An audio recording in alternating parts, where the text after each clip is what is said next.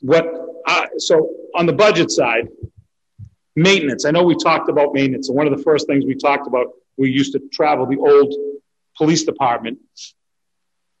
We had the most expensive, um, people changing light bulbs. I believe it was two lieutenants changing light bulbs. And in, uh, spending an hour sp- changing all these light bulbs on the third floor and whatnot. I know we put someone in place. How's that, has that been working out? Do we have the custodian in place that's taking care of the issues on a day-to-day basis? So we, so there's, there's a couple of things. We have a new custodial service out there and, uh, the, uh, Brenda, the woman cleaner, is phenomenal. It's, it's better than I've ever seen. Uh, Alright. and of course, we have a brand new building and sometimes it makes that easier, but it's a much larger building. And she, she does a phenomenal job and I, I, I give nothing but kudos for, for that company and doing that. Okay, Um, but at the same time, there's a lot of transition you know, so Sergeant Gagliardi, is- we're getting to, we have to know the building also, right? And so there's a lot of learning. In a couple of months, we've still got companies teaching us about the HVAC system, right? Okay. Which, because it's so complicated. Well, that's my next question. We hope that this facilities, uh, person that we, that's added to this budget, I, I would hope that person's going to take, uh, much of that responsibility. Is that correct? So I know that the chief of staff nodded yes, so I wanted to make sure, because that's one of the questions we had back when the police station opened. Some of the equipment is so, you have to be specialized.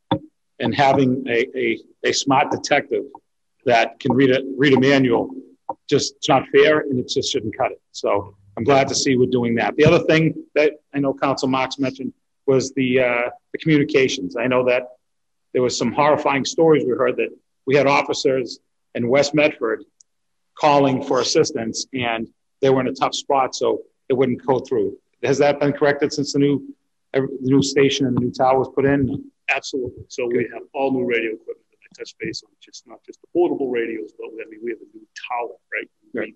We, we've added uh, fiber optics up to North Medford, right? And so rather than just do say microwaves, we've actually put the fiber optics up there because even though it's at the top of the hill, it's in a little bit of a valley and, and radio signals can get mixed. That has been repaired. We can now reach West Medford. We have a new radio, uh, you know, receiver and antenna at uh, Tufts University, uh, Cabot Hall. So our communications is, is, is better than I think it's ever in the history of the police department working well.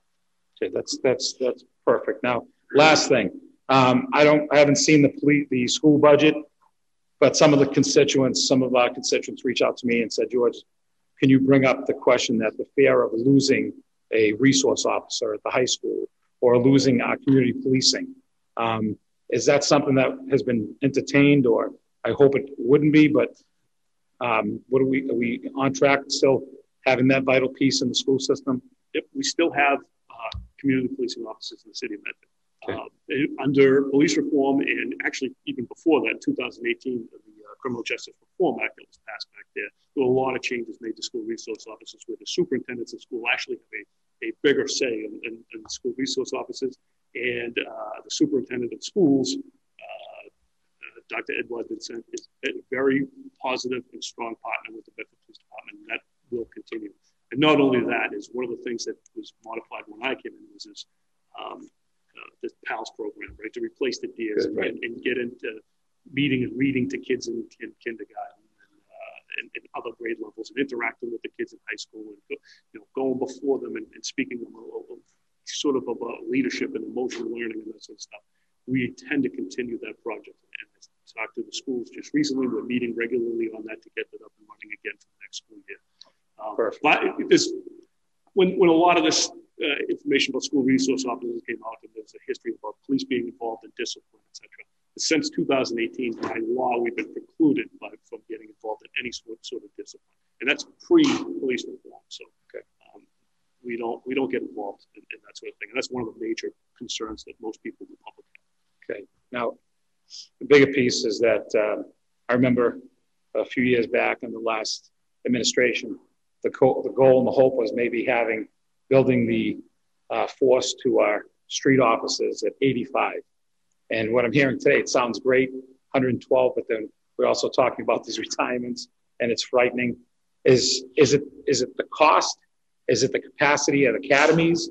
Is there something we can do or con- uh, collaboration can do to try to form our own academy to, because I'd like to see us jump ahead, chief. Instead of doing 10, look to do 25 offices. And maybe that's tough too in today's, today's uh, hiring process. But I'm looking at, you know, how do we get ahead? Because um, it seems like it's as much as we want it to go forward, it still trickles back. Yeah. So, so you know, you know, some, it's, it's not so much the cost. If you, if you fund it 112, then the cost is there, right? Um, and we have funding for police academies. I mean, academies across the state over the last year. We would have been able to put police officers in high, but we, we couldn't. We had no police academies to put people in. And it just happened to coincide with a, with a year uh, where a lot of police officers were leaving. And, and for both, some on their own terms and some just because they were aging out, right? So at 65 years old, we have to retire. We're forced out. Right. It was sort of like the perfect storm hit with, with a lot of us. Now, we're we've upped our game on really pushing to hire a lot of officers right now, and we're going to continue. We're looking at another September academy to sort of get these things, uh, get these new officers going and, and get them to the academy. It's just step by step, academy by academy, and hoping that the state provides enough police academies, which they are committing to do for us, uh, because they were not able to do that in, in, in lot of sense. That's good. So we expect to get despite these retirements, and it does take, it's probably a year from starting the process to hire somebody to get him out in the street on the road. So, yeah, there, will be some growth, but this this is a good, good start, right, to get all that money and funding and then get these police officers going. All right. So, again, believe me, Chief, I know that we all have to do work to, to make improvements, and the police department isn't shy about doing that. I think you, more than anyone in this community, have stepped forward and taken ownership and the lead in some very tough decisions and um, and following the reform and looking to make changes to make sure everybody in the community feels like they're being listened to. But like I said, I just don't want um, anybody to believe that the oppositions are something that uh, should be bypassed or, or, thought of as some um, you know, easy wake up, go to work, and come back home every day because that's not true. We can talk to the offices from from Worcester and and uh, their families. So, again, I thank you, and those are all my questions. Thank you, Councilor Bears. Thank you, Mr. President. Uh, thank you, Chief. Thank you all for being here tonight, um, answering our our questions. I know it can be. At least you're not standing up, right? and at least it's not a five-hour hearing. Not, not five and a half hours. Not yet. Um, we only get to four, right? We started um, so I have a few questions, and I, I just want to preface out. Um, I think when we're talking about the improvements we need to make and the changes we need to make and the, and the way we need to build or rebuild or create new relationships between the people in our community and our police department, we can talk about the rhetoric, we can talk about the national conversation, we can talk about all that. But what we really need to do, and I know you're a student of history, let's look at our history, look at the facts, look at the evidence, figure out what outcomes we want to achieve, and then build something that can achieve those outcomes. And I think another thing that, and I've appreciated, you know, you've said it, you've written it, you've repeated it many times. We're asking you to be a catch all. We're asking you to catch every problem, some of them incredibly difficult and incredibly painful for officers to experience and interact with. Um, and I think for me, the outcome we want to achieve is to reduce that, reduce the pain, reduce the situations that uh, we're sending officers into that, that create these long-term impacts. So that's where I come from on this um, overall, and, and that's how I approach the issue. So my first question is around, you know, I think the biggest piece in this budget is the increase in the patrol officers, and we've talked about that uh, pretty significantly. Um, and I was just wondering when we look at staffing levels for the department, you know, what are the outcomes um, or metrics that we use to say this is how many patrol officers we have, or this is how many supervisors they're going to need, and then and then how does that create that number at the end that we that we're asking for in a budget? Uh, well, this is going to be a, you could get a long answer on this, but essentially it, it's shift work. You know, we're there seven days a week. It's 24 hours a day, 365 days a year. You know, you get a chief who can only be there for X amount of hours. And my captains run both the operations command, the administration of the police department, and then uh, a professional standard side. But you can't just put a staff of patrol officers out there, uh, you know, three separate shifts and not provide supervision for them and, and, and so leadership. So they're all divided mostly into uh, majority of my police officers are on three shifts a day, seven days a week with supervisors. Then I have an investigation status on, uh, under the detectives unit, which provides family services and things. But it's it's it's volume, right, of work, and and I, I there's, there's the metrics is essentially you know what we've learned over time. With my reduced numbers now, uh, you know both my patrol unit division and my detectives uh, investigation divisions are overwhelmed in work. Right? So you know you need more simply by that, right? And so I can calculate numbers. I mean, if you told me I had 500 officers tomorrow, I'd put them all to work. But you calculate them based on how we can provide effective services to the city, right? And that comes, there's a certain number of patrol officers per ship that we want to make sure we're staffed because if we don't, one, it's a public safety issue for the police officers, and two, it's a response level for the city. So in, in patrol, at least we have like what we call minimum manning, right? And so they're staffed up at those levels. Right. Hopefully that's somewhat of an answer. No, that, that's helpful. I guess just how can we quantify it? You know, is it is it maintaining a certain response time, maintaining a certain clearance rate, maintaining a certain, you know, you said minimum manning. Is that about how quickly someone can get from one part of the city to the other if there's support that's needed? Well, it, again, a difficult question. You can quantify it by any sort of statistic as far as response time, a number of, I mean, I, I can give you the statistics on how many calls for service we do, how many calls of 911 we answer, and all that sort you take numbers of, of, calls and number of police officers to quantify it. But what you can't really quantify with the staff is how comfortable uh, and how safe your community feels, right? What right. your, your community members see out there every day on a daily basis. And you know, it's it's been a tough year plus, but I still believe that the people of the city of Medford would love to see the police officers out there. They want to see us out there, and they want to see us in there. And that's not something that can I can give you in a chart and, and quantify and measure. Uh, we, number of uh, councils tonight talked about you know community and a safe community, but you got to know the police officers are out there. If I go out there and tell you that I'm reducing my patrol staff by by 50% tomorrow or 10% or whatever the numbers are going to be, the community is not going to feel as safe. You know, maybe some, maybe some are. Maybe some will tell you that they are. So there's, there's, there's different parts. It's, it's, it's not just crime.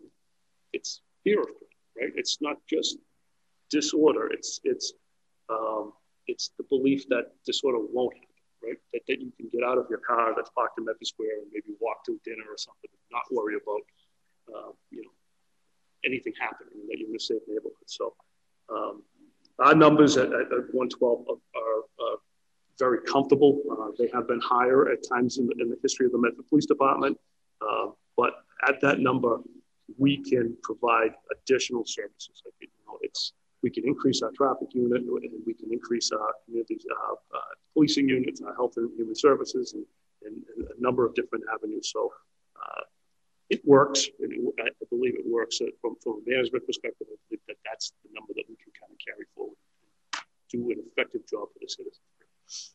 Got it. So um, you mentioned the social worker grant that you're hoping to receive. Yep. Um, and I think that actually, you know, well, first, I'm just wondering what what relationship do you envision that uh, employee having with social workers here at the Board of Health, people working in prevention and outreach here at City Hall? So we're working hand in hand with the Office of Prevention and Outreach uh, very closely. Uh, I, I, give the Health Department, Office of Prevention and Outreach, uh, you know, huge uh, credit and kudos for being involved with this police department. Um, in one large sense, we, we wrote the grant together. and We're pushing for this. Uh, you know, I, I, there's no question that the uh, the advancement of, of, of policing and care for society is to include, again, it's not just social workers. That's sort of it, it helps with social workers, right? But we need we need mental health facilities and we need doctors and we need veteran services and we need homeless services. There's a whole lot more to do it. Um, and so this is just a start, and we're hoping to get a, a qualified uh, social worker. We still use the social workers from Office of Prevention and Outreach uh, to do follow-ups on uh, substance use disorder calls, and um, we have a we had She just left for another another job uh, through the city a um, uh, jail diversion grant that was working closely through the court. So we expect to fill that, and that's all through the Office of Prevention and Outreach. Uh, uh you know, sort of helping us and administrative getting us through. This social work we're talking about is working full time in the police department, and not just to be closer with us as to what's happening. And hey, listen, rather than sending you know two detectives out to follow up on this call, can we provide for additional mental health services and somebody else to reach out rather than so we responded initially as a police department. We realized that the next best step would be getting uh, maybe Eliot Services in there or elder services and some other service that, that, that's in there with the long-term hope of you know uh, some sort of co-response right on certain calls and we have to develop that together. I don't really know what social workers do and what they're taught and everything. So we're going to sort of the idea is and vision to train each other teach each other educate each other when that goes forward. Yeah that's that's helpful. And i think um you know on all sides of, of policing today we get caught in an either or and i think you just explained how it's an and. And I think, you know, to be frank, and with respect to my fellow counselors, we have to do new things. There are new approaches to emergency response. There are approaches to emergency response that have existed for many years in different communities across the country that help us address these specific challenges. I think mental health, especially, we look at that. And, you know, I, I hear you when we say we have to look at the state, we have to look at the federal government. I think I'm the one maybe who's loudest here about how municipalities and municipal finance has been left behind. Uh, and you know, it's really tough to be a city in Massachusetts under the rules that the state has provided. You know, you look at DPW. I was talking to Larry Lepori, who's not here today, but our city messenger. When he was younger, there were 150 people at DPW. That's what this municipal government looked like before Prop two and a half. So I hear that, and I agree we need to advocate with the state and federal government. But I also think it's important to think what can we do here, and what can we do now, and what can we do together to say what does emergency response look like? Is there a model of co-response or alternative response when we're talking about a mental health crisis? When we're talking about having someone with that training to go out there, um, and I think we can't have that conversation in silos. It has to be a conversation between all of the people who are doing the emergency response work for the city right now. But I don't think it's a conversation that we can cut off. And, and to be honest, I think, you know, the more we get into the position of this is how we do it, this is how it's been done, and this is how we have to keep doing it, we're not going to have the conversation that brings people together across the divisions that we have around the politics of policing um, and find an answer that does make people safe. So you know, I appreciate that you are doing some of that and as much as you can with the limited resources that you have. Um, and, just just to comment on that, I think you'll find, and, it may surprise some people, but there, there, are a lot of police officers, police chiefs who, who, who actually you know, want additional services. Right? We want to be able to have better mental health services and, and uh, avenues for the police to be able to to uh, uh, divert uh, you know, care to, to our community members. Um, the, the, the concept though of just turning around and saying, hey, July 1st, you no longer have, you know, $1.5 million in their budget. No, by the way, we're going to go try to create a social, you know, um, social response to the community. It, it's just, what are you going to do in the meantime? And what do you do when you're learning how to do that, right? And I'll give you statistics, which sort of astounded me. Uh, we do a lot of our trainings. Uh, the Police Department has a community. Uh, they do a lot of crisis intervention training, and uh, there's an instructor over there who I took a crisis intervention for chiefs and had my captains take it, right? And so the leadership part. And she asked a question. They did statistics on the responses to uh, mental health services. Two thirds of all the calls for mental health services from the city of Somerville Police Department were called in by my guess was immediately family members, right? You would think they have been. No, two thirds of all calls for police to the police for mental health services came from mental health providers themselves. Right? So putting just mental health providers, just social workers out there is not going to eliminate the demand and the need for police departments, right? Um, we need relief, we need help, we need assistance. Um, I, don't, I don't envision yet being able to create, uh, although it is a utopia that would really work and help we are way behind on care for our mental health and care for our substance use disorder patients and care for our veterans and care for our homeless. And, and, and not just this state, but in the country, we're way behind for that. So absolutely, we beg for sort of relief from that sort of thing. But at three o'clock in the morning, I don't know of any of these places that are open. Right. I don't know anyone who's there. I don't know anyone who's, who's, who's going to do that. And, and quite frankly, uh, you know, I just don't see how you're going to eliminate the police department in place of these services. We can get better at what we're doing.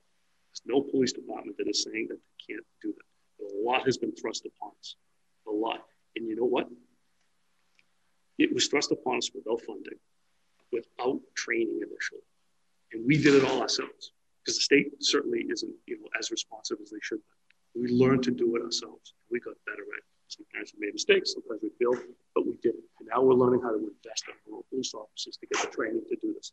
And so we want the assistance of social workers. We want the assistance of veteran services. We want the assistance of, of whoever's out there to, to uh, be able to provide that. But we have to do it together.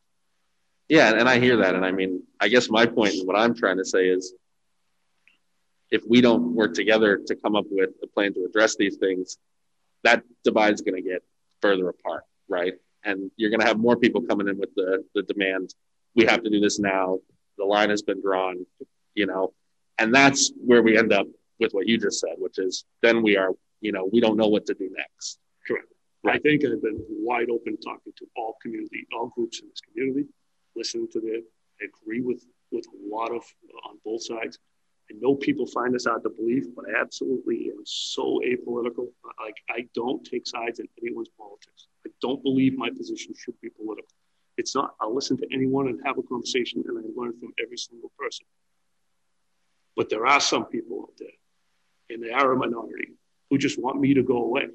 That's not a conversation that that like okay, I don't believe in that. I've dedicated my life, and I've got 100 plus other police officers who've dedicated their life to do good for this community. We believe in what we're doing. Telling us to go away, I mean, it's just not sort of feasible. And, and but yeah, I'll have a conversation with anybody. No, and I, I hear that. So you know, I'm not saying it's on you to facilitate the conversation in general. And you know, some of the statistics I was surprised by, and I think it illustrates your point, is you know, I think police fire and uh, DPW are around you know seven eight percent of the city budget each or something like that. Social services two percent. So you know that match isn't there to beat the support. So the question is, how do we, if the outcome is we wanted that to be different, how do we get there, right? And so that's the conversation I'm hoping um, not just we can have here, but we can have as a city led by the person who's you know in charge of your department as well, the mayor, um, going forward. I do have a difficult question, um, and it's just coming from experience that I've had. Uh, I've spoken to 25, 30 residents um, who've called me and said, you know, I had an issue. I reached out to the police. Um, I didn't feel treated well. And then I've had some of those be residents of color who said that they felt they were treated differently engaging with the police department. And I'm just wondering, you know, what's the process for addressing these incidents internally? How can I, as a city official who might hear this from someone who feels comfortable saying it to me, how can I work to uh, to work through something like that? Yeah. So, very, very importantly, right? I want to know all of those instances, right? And I keep hearing people saying, "Oh, I got this complaint against some point," and then I don't get told about it, right? So we can't address issues if we're not told about it. So, you know, as a, as a city official, you can call me at any time, send me an email, or reach out and talk. Uh, for the members of the community out there, we are wide open to addressing every single issue. We, we look into everything and every complaint. We want to do a better job. In some sense, we're, uh, you know, this is about uh, customer service, right? And I don't want to hear those stories. And, and I'm willing to bet you all of my police officers don't want to hear those stories, right? And so uh, those types of stories. So we are, and we can do better when it comes to those things. Um, and, you know, we take them on a case by case basis, but wholeheartedly come to the police department and let us know. Right. Right. And say, and I appreciate that. And, um, you know, some residents say, please don't take this to this level. And to be honest, sometimes they don't want to do it. And Sometimes they're afraid of what might happen. Um, we can't know, get better if we don't know where we're going. Right. Right. And, and that's what I, you know, kind of what I was getting at is I, if I call you, say something to you, how, how would that, you know, what would the outcome be? What, what would something look like? You know, would you say we've had a conversation or we, we've looked into it? Um, you know, um, how would you come back to me after I said something to you? Because this would go so many different ways, but uh, most most importantly, I think I would try to arrange for a conversation with with, with the parties, right? Not, yeah. I mean, I appreciate as, as a senior leader you bring it forward, but I want to hear from the source. I want to talk to the individual who had a, a, a poor experience with the police officer or wasn't satisfied with what happened and then develop it there. If it's officer misconduct, we investigate it. If it's just a misunderstanding, we explain. Um, and but you know, we are a community-oriented police department. We want to talk to a, a, a constituents. Just because somebody wants to complain about the police department doesn't mean we won't listen to them or talk to them. So we are there for it. Great, thank you. And then last question. Um, I think uh, several counselors referenced a presentation that we had from you all a few months ago around the data uh, that's coming out and all the new data work that the department is doing. Um, and I was just wondering uh, if for you know future iterations of that report, um, do you have any plans to kind of build out some of the categorizations of, for example, um, you know, you talked about all the calls that you received uh, this past year. Um, being able to categorize that to say, you know, this was a mental health call, this was a, a dispute between neighbors, you know, that kind of thing, so that we can kind of see what the department is responding to on a day-to-day basis. Um, I, I, thought to some extent that that was done in that, in that booklet. I mean, we have mental health calls outlined in there.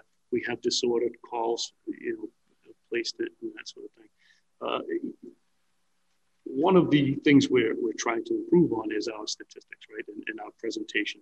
Um, it, you know, that booklet there represented a, a, big change for the police department, but we plan to uh, improve over the years and, and, keep those things going. And uh, but you know, it, it, comes with a lot of a lot of right? A lot of time to put into it, and, and we, you know, statistics is output, right? If you don't have good input, you don't have good output. So we're learning to gather more data and, and, and produce better reports. So in time, you're going to see more of a breakdown, but I think to some extent, all of you know, most of what you're talking about was was in that report. Um, uh, you know, I don't, I don't have it to go through it all right now, nor do I think it is. But you know, let's I'll go through it and, and uh, let's let's have a cup of coffee. We'll go through what you think should be improved, and I'll take advice and, uh, from anybody. If, if it makes the if it makes it that the police department look better, providing the information that you feel that the community needs, we're all for it. Great. And then my last thing, I know I said that was the last one, but then I remembered one more uh, was around um, the body cameras. You know, that's a lot of footage to be reviewing. You know, would you be, and I, you know, that takes time as well, and then there's costs that related to that. Would you be reviewing all of the footage from body cameras, um, or only, you know, what what are the circumstances where you would be reviewing that, and what do you think the total estimated cost of just like storing and reviewing that data might be on an annual basis? Well, I know the five-year cost for everything is about three hundred thirty thousand dollars, right? Okay. So that, that's sort of the package plan and how much is invested into technology and push back and forth. Uh, the way the body camera technology is, is it's uh, offices will, you know, when you turn your camera on and you flag your, your cameras, those sort of things get get um, uh, stored and processed. So you're not storing 24 hours of video for every police, eight hours of video per shift, 24 hours a day of every sort of police officer, right? It, it, it, it's just incidences where they interact. Now, our policy isn't done and isn't complete yet, right? Because we're still in the process of trying to get to. Um, but you know, the question of will we review every single camera, uh, an eight-hour shift? There's no one in the. It's not possible, right? But having that data and storing that data for when a complaint comes in or when something comes in, then we go back and, and review it. Uh, there's huge value in it, huge value in it, both for the police officer and for the community. And that's just another question I, keep bringing up points um, that I, I, just want to ask one more question about, um, which is, you know, how long will that data be stored? You know, is it stored for a year, five years? Um, if, you know, just. It's a good question. I don't have that answer, but, yeah. but in some cases it would be indefinite right? Depending on the, on the, on the situation. Right. And we'll work that policy out uh, at our next step to them. But naturally, you know, like major incidences, we will keep for, for a long period of time. Some of it could go several years if it's involved in, you know, criminal prosecution type stuff. Right. But, yeah. And, and I noticed there's a professional services line item for data. Um, as part of those contracts, do you have, um, or I assume they're contracts, it's yep. professional services data processing, it's going from 42 thousand to eighty-four thousand. Yep. We can find some of the Yeah. So that, that's a little budget sort of, uh, I was going to call it modification, but it's just cleanup. If you look down at, at the um, 50, uh, 58, 57 communications, which last year was funded for $38,000. Yep. Uh, that's, we're just combining that with professional services to bring us up with a few more. Um, under that professional uh, services data, it, it is pretty much all contracts, right? It's our contract for uh, Cybercom, for Cardinal P, Carbonite, uh, Delphi. I mean, this all everything is just software. Everything is computer related, right? Mm-hmm. And so uh, that's why we just put it all. It's it's similar, so we put it all together under one line item. But it, it, it it's I think it might be uh, two or three thousand dollar increase, but essentially it's just two line items combined to handle the same issue. And just for that, you know, when you make a contract with a software company or whatever it is, is there a clause in the contract that protects that data, make sure it stays in the ownership of the department and isn't being shared, you know, with private companies or something like that? So in, in contracts that I have entered, we have made sure that that, that is that is the case. Great. I'm good. Thank you. And no more last questions. Council Morell has one last question, and then we'll start with the numbers uh, with the chief. Thank you, Mr. President. Chief, I think I may have asked you this exact same question last year. Um, is all, all, of the fleet completely gas powered? Yes. Is there any, I, and I know, um, I know partly because these vehicles are running essentially 24 hours a day, um, it is challenging to get hybrid or electric vehicles that can do the same work, but also because they're running 24 hours a day, they're, you know, there's carbon emissions 24 hours a day. Is there any um, improvement in that area? Are you guys looking in that way as far as replacements, as far as hybrids or electric vehicles at some point? Since our last, even during our last purchase, there was conversations with um, uh, with the city in, in, getting electric vehicles in here and some of the obstacles that we've, uh, you know, obviously we have to charge vehicles and we have to have charging stations at the police station. And, you know, we can't drive around and look for them and get those going. So going. The conversation is out there. Um, it's not beyond the realm of possibility that we do at some point in time invest in electric vehicles. They are more expensive, but of course, you know, so that's for the outright purchase, but you're not spending on the gas and, and, and so the repair. So it, it's on the horizon, uh, but I, I, don't know that I can commit to you that, that it's going to happen this year. Uh, there's a lot to go into it. And again, what you, you pointed out, the, the, biggest obstacle, right, is how do we keep them running, you know, in 24 hours. Mm-hmm. So, but yeah, okay. it's still there. Great, thank you. All right, we can turn to page 149 in the book. We can, so we can actually start the, the numbers now, Chief. Chief, and I personally I want to thank you and the, the men and women who thrive with the outstanding job. You're like you said, you're there at three in the morning. You answer the call. No matter wind, rain, snow, you're better than the post office. You're, you're there every day. Thank you very much. All right. I, I just just can I just please that it's it's not me out there three o'clock. It's, it's, it's, the, it's the men and women who come out. They do an outstanding job. All right. So on page 149, uh, salaries, permanents, um, fiscal uh, 21, actual four million four hundred eighty-one thousand one hundred ninety-six. Uh, Council, Council Martin. Sorry, Tw- twenty-one is the actuals. Okay, Just, just the FY twenty-two budgeted number. all right, Chief. Okay, uh, fiscal twenty-two budget eight million six hundred eighty-six nine hundred fifty thousand. It's uh, it's up six percent from last year. Yes, that is a combination of uh, 10 new police, uh, 10, um, uh, 10, 10, police officers coming in uh, that were not in the budget as of last year, plus the addition of negotiated salaries, benefits, and uh, through labor contracts. Uh, salaries, wages, permanent, full time. Um, fiscal 2022 budget, $789,817. That's a 12.9% increase. Yep, that includes uh, you know 13 uh, dispatchers and one dispatch supervisor, which was not in the budget from last year. Okay, uh, clerical wages and clerical, uh, 256,912, uh, 38.9 percent increase. Uh, that uh, that includes last year's budget and wages clerical. We had our crime analyst was in under other salaries, and now they're moved down into this one too. So. Okay. Um, salaries permanent. Uh, uh, last year it was 48,000. Uh, this year it's uh, zero. That's typo. Okay.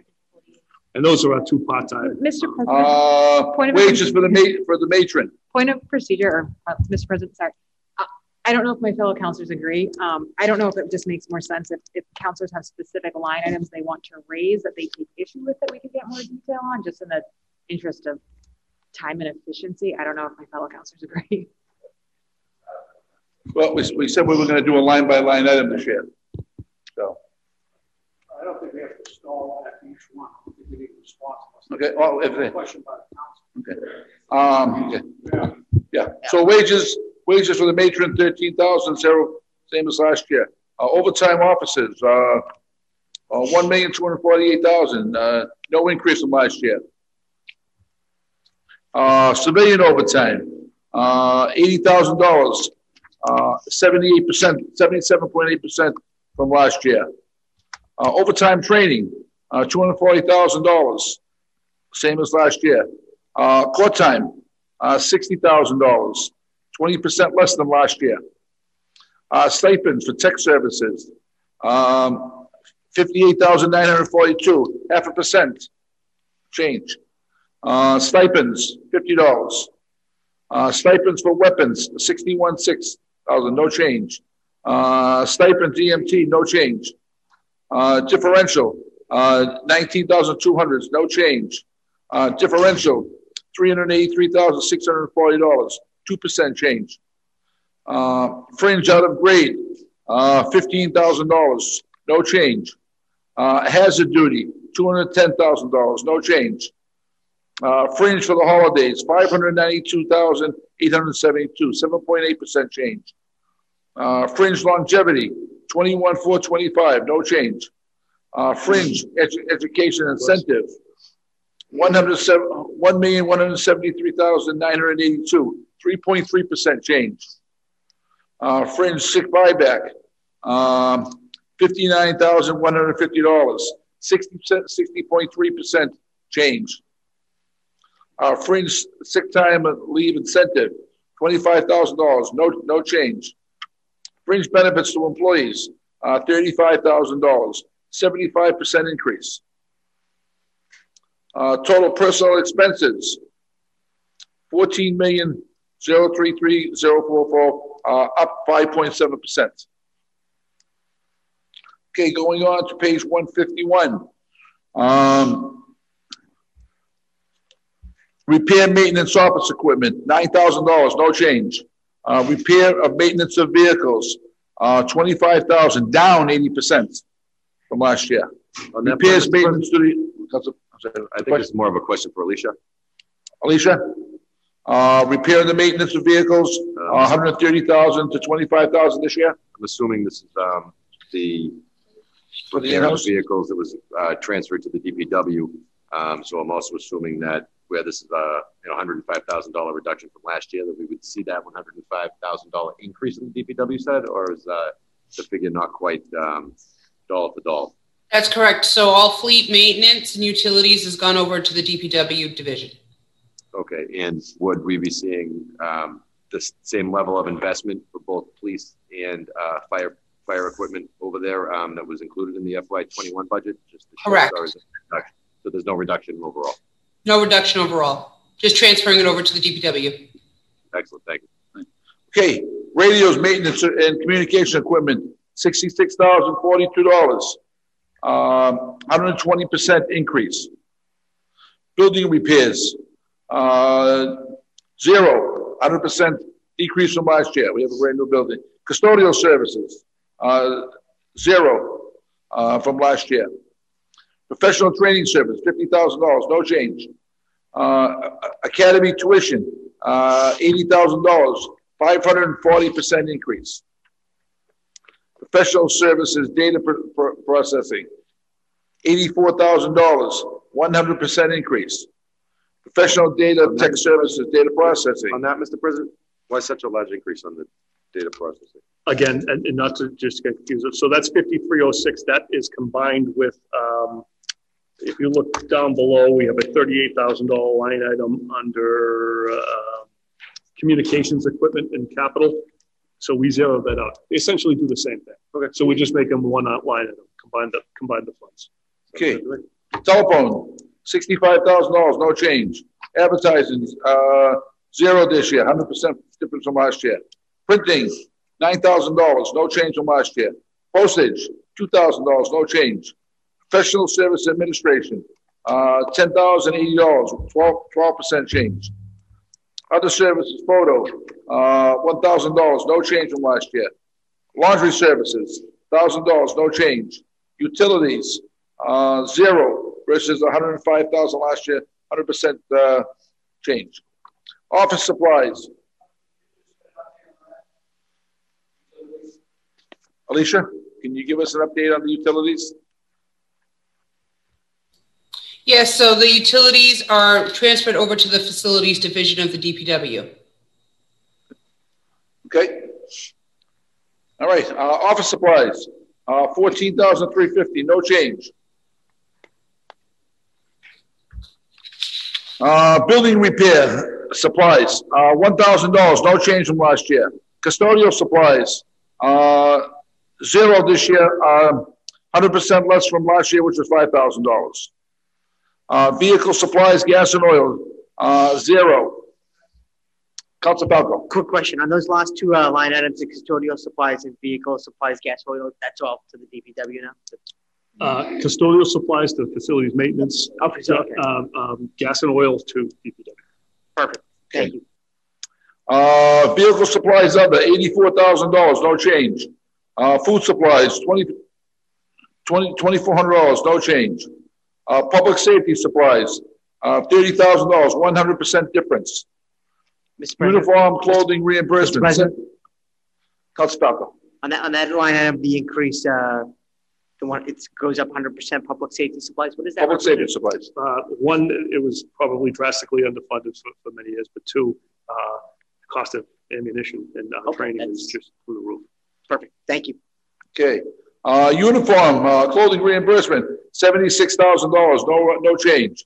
Uh, K nine supplies, ten thousand dollars, uh, down sixteen point seven percent. Uh, water cooler, four thousand dollars, up thirty-three percent. Uh, awards, trophies and badges, two thousand dollars, up hundred percent. Other supplies, uh, four thousand dollars, no change. Dues and conferences, uh, eight thousand dollars, no change. Uh, subscriptions, publications, seven hundred fifty dollars, no change. Uh, total ordinary expenses, uh, six hundred forty-three thousand six hundred twenty-two dollars, less twenty-seven point three percent. Okay, capital, uh, professional technical services, medical, ninety thousand dollars, no change. Uh, contingency, uh, three thousand dollars, no change. Vehicles, three thousand dollars, zero this year, hundred percent less than last year. Communication equipment, uh, zero this year. Total capital expenditures, one hundred thirty-two thousand five hundred dollars. Total for the police budget is fourteen million eight oh nine one six two, which is a three point three percent increase. Uh, so, which, so that's, I think that's it. Uh, Councilor Marks. Uh, Do we have a, a round number of, uh, how much from this budget is actually found in other budgets? Alicia? Uh, we can get that data for you because we did carve out out of several departments, as I said, um, the fleet, like their gas and oil, instead of us doing journal entries and finance, it's all gonna get charged to DPW division. Utilities would all go to the DPW division, but we can get you a, uh, breakdown of how that was broken down. Right, so, so, so eventually, are we not gonna see these line items because they're gonna be zeroed out? So in next Correct. year's, budget? They'll be in the DPW. right, so, so how, how do we truly track what each department is actually using? If eventually these line items are gonna go away and these costs will be hidden somewhere else? And when I say hidden, I don't mean that in a bad manner. I just mean that we don't know the true cost of operating the department if these funds now are transferred in other areas. It's still going to be the same overall. I mean, historically, the costs have stayed about the same. It's just instead of them submitting and reimbursing the DPW, the DPW is just going to pay it straight out. It actually saving time and effort because what we were doing was we were booking entries every single time and they were budgeting about the same every year. So Right, I, I, I understand that, but efficient. From, from my standpoint, when you look at the budget now and you're saying the total budget was fourteen million, eight oh nine, one sixty-two. That's not the total police budget. The total police budget, uh, is fourteen million or closer to fifteen million some odd dollars, right? So somehow it'd be nice to have an accounting so we can see what their total actual budget is. You'll see that when we get to the DPW, um, Councilor Marks, you will see that we did break out the lines for the, for the public safety on their funding within the DPW division. Right, but if I'm looking through the book, I have to go through each line and match it up to where it belongs. There- There's got to be a better way. Maybe if we have uh, a, a brief snapshot at the beginning of the budget to show where lines are transferred from, where they originated and where they're transferred. I, thi- I think it's helpful. I don't know if my colleagues would find that helpful, but uh, you know, eventually you can have a, a budget that doesn't reflect at all what the actual cost is to run that department because it's buried everywhere else in the budget. Um, and I, I think it's extremely difficult to, to, to uh, at least from our standpoint, where we approve this, uh, to be the approving authority if uh, that information is not at our fingertips. I think it just, it, the reason for it was for efficiency purposes, having some, one division for facilities, taking care of facilities, looking at all the utilities for those facilities, putting it all under one umbrella so that it's done properly. That was the reasoning, but we are more than happy to give you breakdown of how we did it. All right. So, so would it be difficult for, for instance, uh, if you look at custodial supplies, would it be difficult to leave that budget line item and then put, you know, a, a negative in there, whatever the dollar amount would be, that, you know, in this case, it's 5,000, put a negative in there and then right below it, right, transfer it to DPW.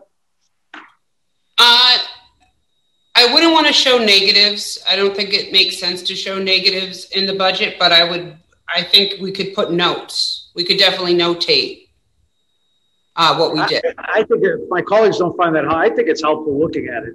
Uh, because to me, when I look at these items, I'm like, wait, how can you not have maintenance? And I understand what you're doing, but it, it just, it, it makes it more difficult to look at it. And especially over the next few years, these lines will be gone altogether.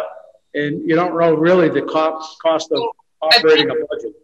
You know, Sorry to interrupt you, Counselor uh, Marks. At that point, we, we would have somebody on staff that's actually doing the maintenance, tracking the maintenance, giving a much better breakdown and analysis of the maintenance, which we are not getting now. And that's, that's what we're working towards. Mr. President, if I may. Council Bears.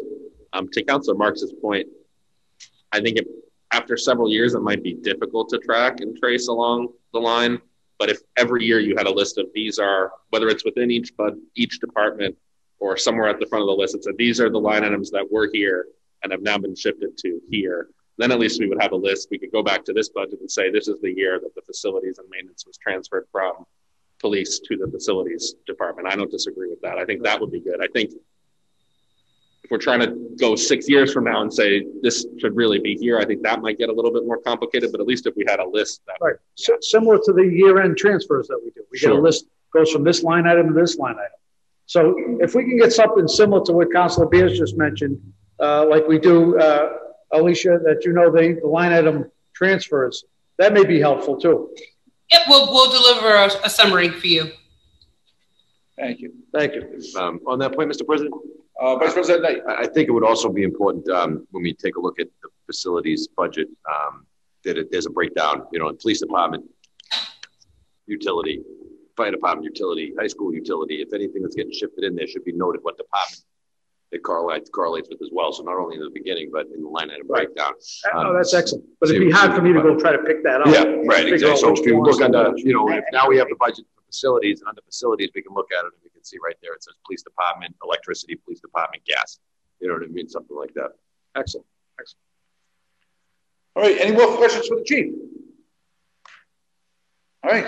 Mr. President, could I just Yes, Chief. clarify one point, or add a, a, a point uh, that uh, Councilor Bears had asked me about uh, when the public wants to um, make known a complaint or something.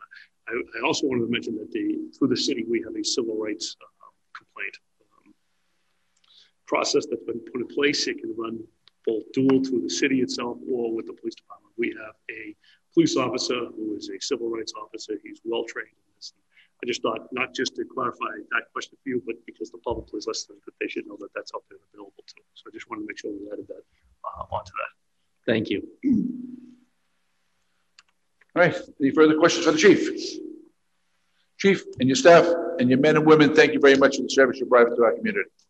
I thank you all for, for tonight and for the ability to uh, present my budget and to sort of explain a little bit about what the police department does. So uh, very much appreciated. Thank you. I appreciate my staff. And lastly, of course, uh, uh, the community owes a great debt to the men and women who work in this police department, and, and I support them fully uh, for where they're going. Are we doing traffic supervisors? Um, I think, um, I think it's very easy. Mr. President, Mr. President, just if I could, just at this point, because it's, you know, this has been two and a half hours. I, I think at this point, we're, we're done with the police side, that we should allow for some public input. Uh, I, I know we have uh, Dave McKillop here, that we have Gene Nuzzo that took the time to come up. I'm sure there may be people uh, on uh, Zoom that may have a question. If not, we can move on. But I, I think we should take some public input. I don't see any hands up here, That, that's fine. I don't know if anyone here does. If not, we'll, Mr. we'll President, move on. I know Officer McGilvery from uh, the police patrolman units here as well. But Um, it looks like the, the traffic supervisors, that's on page, uh, one fifty-nine, if I'm not mistaken. Page one fifty-nine. Uh, It looks kind of identical to the other page. Chief, uh, Alicia? That is correct. That's been updated. It was linked to the police. It's now been linked in the live public version to the traffic supervisors. So if you. There is nothing for the traffic. Supervisors. There is nothing for the traffic supervisors, uh, Alicia? Right, the traffic supervisors should be, the total should be three thirty-four, three fifty for uh, fiscal year twenty-two. Um, there- Where would we find that in this budget here? uh, your printout has been updated, so I'll have to give you a, a new printed copy. Can you make a copy? May make sense to um, allow Alicia to share a screen and then uh, we. Yeah, can take Alicia, could figures you right share a screen of that? Yes, hold on, let me just get the live version up.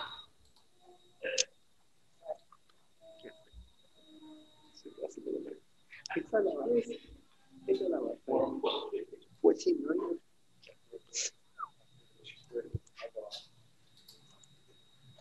Are you able to see my screen? Okay, yeah, that's great. Yeah, if you can go down so I can read it off to them? Sure.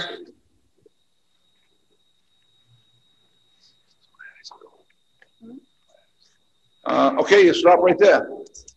Uh, all right. Traffic supervisors. Um,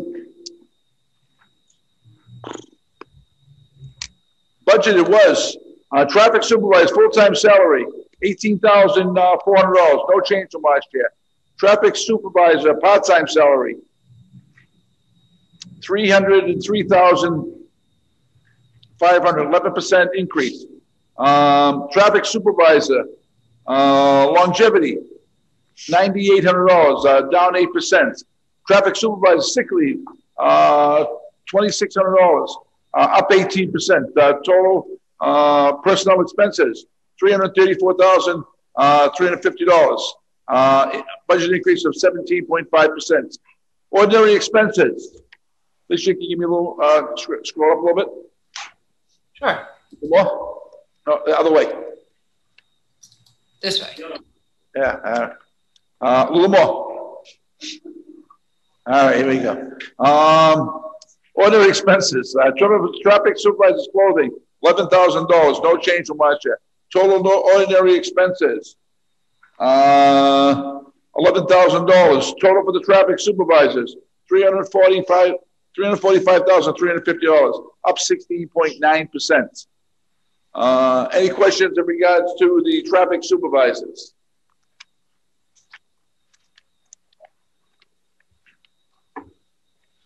Lisa, thank you for sharing that screen. Mr. President, I for one feel as though our traffic supervisors do an excellent job. Uh, they're certainly some of the most underappreciated public employees that we have here in the community.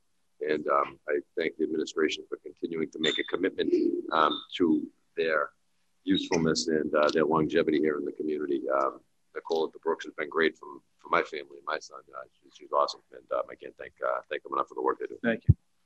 All right, um, Mr. President, Council Marks. Ju- just if I could, and I bring this up every year for the past number of years. Uh, and Chief, I think I asked you this last year. Um, one, one of the biggest concerns I hear from traffic supervisors is the inability to communicate directly with the police department. And as you know, uh, many of these traffic supervisors put themselves uh, uh, on the on the front line, more or less, right? They're stopping cars and they're crossing our children and so forth.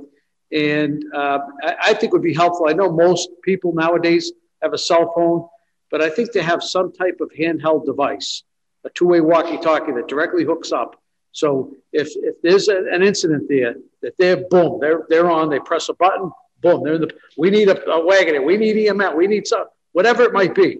You know, in the past we've had traffic supervisors uh, critically injured, um, and so it's a dangerous job, and it's also a very important job.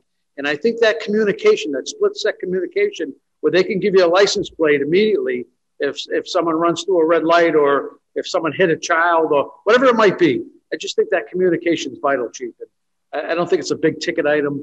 And, uh, you know, I think it's a valid point. and I, again, I don't remember what my answer was last year, but I, am pretty sure it, it's similar to what, what I'm going to say now. Is we've gone through a whole process of, of, of uh, new equipment for this new building. We still have our old equipment, including some of the older radios, uh, and the plan had all been all along to, to look into the feasibility of using them uh, with restricted channels, et cetera, to contact the police department and um, you know provide that sort of communication. Of course, then the world changed and COVID hit um, and, and, everything. So it, it's sort of still on the, the back burner with everything that's going on, but it, it's it's a good reminder for what we're looking at and something to sort of think about. If you could, Chief, I think it would go a long way for you know uh, just improving communications. Yep. Thank yeah, you. Excellent.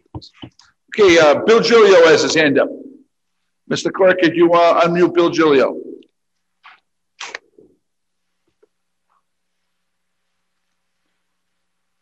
Mr. Clerk?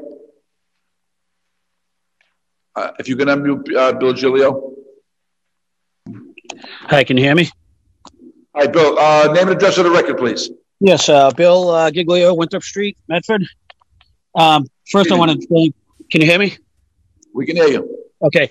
Now, I just want to thank Chief Buckley for all he does. Um, he really does do a good job, as well as his officers. Um, so, my question, actually, my comment is one of the um, committee members that sits on this committee, I won't say who, uh, claims that um, being a police officer is not one of the 10 top dangerous jobs in injury of, or death. Now, obviously, we know that we just had two police officers uh, killed over the weekend and two shot. I just want uh, Chief Buckley's thought on that. It, and it is quoted, by the way. Chief? Um, th- uh, thank you for the comments. Thank you for the questions. Um, okay. The job of police officers, especially in this day, is probably the most difficult job. Uh, it's getting worse. Uh, it is absolutely a dangerous job in a lot of circumstances. But we, mm-hmm. one of the things we're pushing for is to do, uh, to train and to protect our officers. But uh, sometimes we gauge how dangerous a job is simply by, you know, the violence they may encounter on the job. That certainly is prevalent in uh, policing. But in addition, I think some of the untold uh, damages that come is to police officers' mental health. The suicide rate for police officers in this country now is at extreme levels. The, care, the, the, the lack of, of uh, uh, conscious care for their own mental health and their well-being takes home and has impacts on families. Uh, in addition to the, you know, in 23 years, I can tell you right now how, you know, I've been assaulted, I've been, you know, kicked and bit and, and spit on. It's just a difficult job all around. And it's, it's how you gauge the level of dangerousness. But every police officer in this country wakes up, goes to work with the best of intentions. But there aren't many people who put ballistic armor on their body when they go out to work every day. Right. You have to do.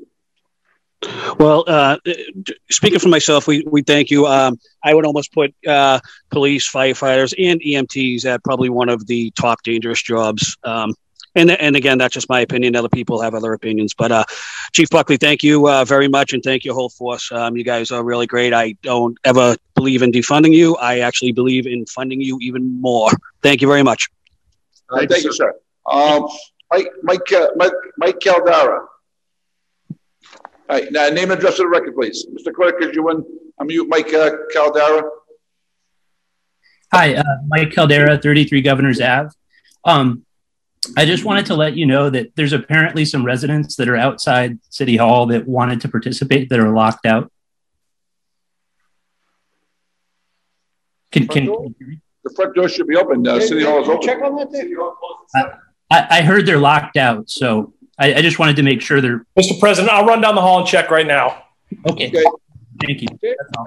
Uh, we'll, we'll- we'll send someone down there right now. Thank you very much. Thank you. Uh, Eric Dalbeck. Mr. Clerk, uh, Eric Dalbeck. Eric? I mean, Aaron, I'm sorry, Aaron Dal, Aaron Dalbeck, I'm sorry. Aaron, uh, name and address of the record, please. Mr. Clerk, can you, uh, hold on, Aaron, hold on one second. Mr. Clerk, can you unmute, uh, Aaron? I, I think I'm unmuted. Name and address on the record, please. Um, 75 Lincoln Street in Medford, Erin Dahlbeck. Um, I'm just calling, I was interested in hearing um, what type of training is available to the officers. Um, I know that there is, um, I know that our officers are being told that they sh- can be bystanders um, if they see another officer doing something on the job that you know they don't agree with.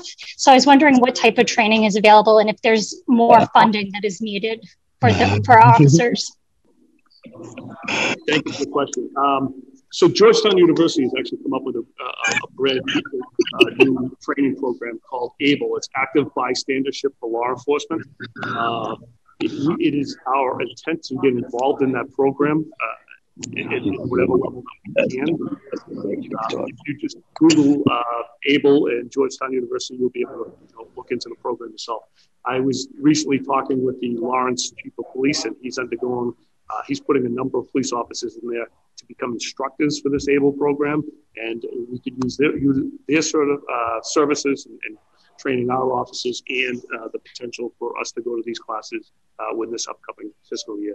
So, uh, great question, and it is, uh, you know, it's all obviously a, a new part of police reform, and it's something that we are, as far as funding, we, we believe we have the money to cover that, that sort of training. Awesome, thank you. Thank you. Thank you, Erin.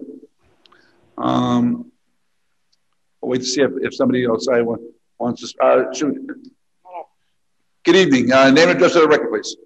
Thank you. Now that they put up a microphone, I'll, um, I'll speak to not disturb you guys. I want to thank you for your hard work um, and echo the sentiments of the city council. Things that were very helpful to understand the attrition that you face with retirements and folks feeling like they need to leave. It was really encouraging to hear your thoughtful approach to replacement and your considerations during the pandemic and your staffing. Um, I know that we're in a downturn right now. You didn't speak specifically towards uh, if we have an uptick. Uh, if you follow along with the science currently, we're hearing that the new Delta variant is having less of um, the, the, the vaccines are having a less of an impact. So it looks like there could be a potential that might arise in the future. And I wonder, as you're looking at your, your head counts and, and your staffing, if you feel like um, with that attrition and the replacement that you're posing, if we start to look at potential shifting of funds and looking at things differently, um, if you feel like that is going to be something that's going to be able to handle with the staff you have, or do you think you'll need some type of supplemental pandemic response uh, if we do come into a period where we Yeah. go back to where we were before? Not Good, good, No. good, and yeah, good and thoughtful question. Um, you know, when, when the pandemic, none of us had, had experienced it, and so there was a lot of learning, and we, we put a lot of plans in place, and and uh, it took us a lot of time to adjust. And uh, I think that in and of itself, and how we've adjusted and how we've been able to handle it, that we would be able to handle and, and manage if there was an uptick. And uh, you know that goes for the partnerships that we have with fire and EMS, right? And we, we've sort of worked out how we handle these calls these days, and uh, and especially with the Board of Health. So you know, again, I agree with you. Knock on wood. Um, you, you know, vaccinations out there. Um, I I don't have uh, don't want to publicly get into specific, but a lot of my police officers get vaccinated, and we feel very comfortable about um, our abilities to handle if this upticks again at this time. And I think we've all gotten much better at social distancing and hand cleaning and all. Yes, I, I agree with that. Yes. And then I think the other point that I just wanted to raise, I've heard a lot about how dangerous jobs are and how there are other dangerous jobs. I've kind of given it some thought, and I just like to put forth for consideration in other jobs, like the most dangerous is a logger. And then there are construction jobs that are very dangerous. And the approach they take in those fields is they're able to either engineer out the potential risk or mitigate through protective gear, et cetera. You don't have that kind of opportunity as a, a first responder. And so I was excited to hear that you guys are working to think outside the box and some of the conversations that are happening and looking to reach out to partner with social workers and things like that. So it feels like a pseudo engineering, yeah. and I was I was glad to hear that you guys are thinking of that stuff too. Well, thank you, and like I said, the, the job of a police officer and law enforcement and, and uh, uh, all public safety is advancing, right? So there's a lot of science that's helping us out, but there's a, we're learning, we're learning how to handle things better, and so we are doing it. So, so thank you. Thank you. I appreciate the detailed information. Appreciate it. Thank you. All right, Chief. Thank you very much. Uh, Dave, did you want to speak? And and then we'll uh, that'll be it for the chief. Should I shrink or? uh, first, Chief, I want to say you did a fantastic job articulating exactly what the police department is going through uh, right now and working so hard to try and make it better. So, kudos to you and the entire team. Fantastic job. On behalf of my officers and staff, thank you. Thank you. Uh, I actually have two questions. The first question is, unless I missed it, because it's near and dear to my heart, um, the, a line item for maintenance for the new building. Is there a maintenance line item for the new building? Because even though it's brand new today, it will not be brand new tomorrow. And how do we help the police department sustain this beautiful building and keep it that way for the next 20 years? Without a line item for that maintenance, it will not be the same building it is today 20 years from now.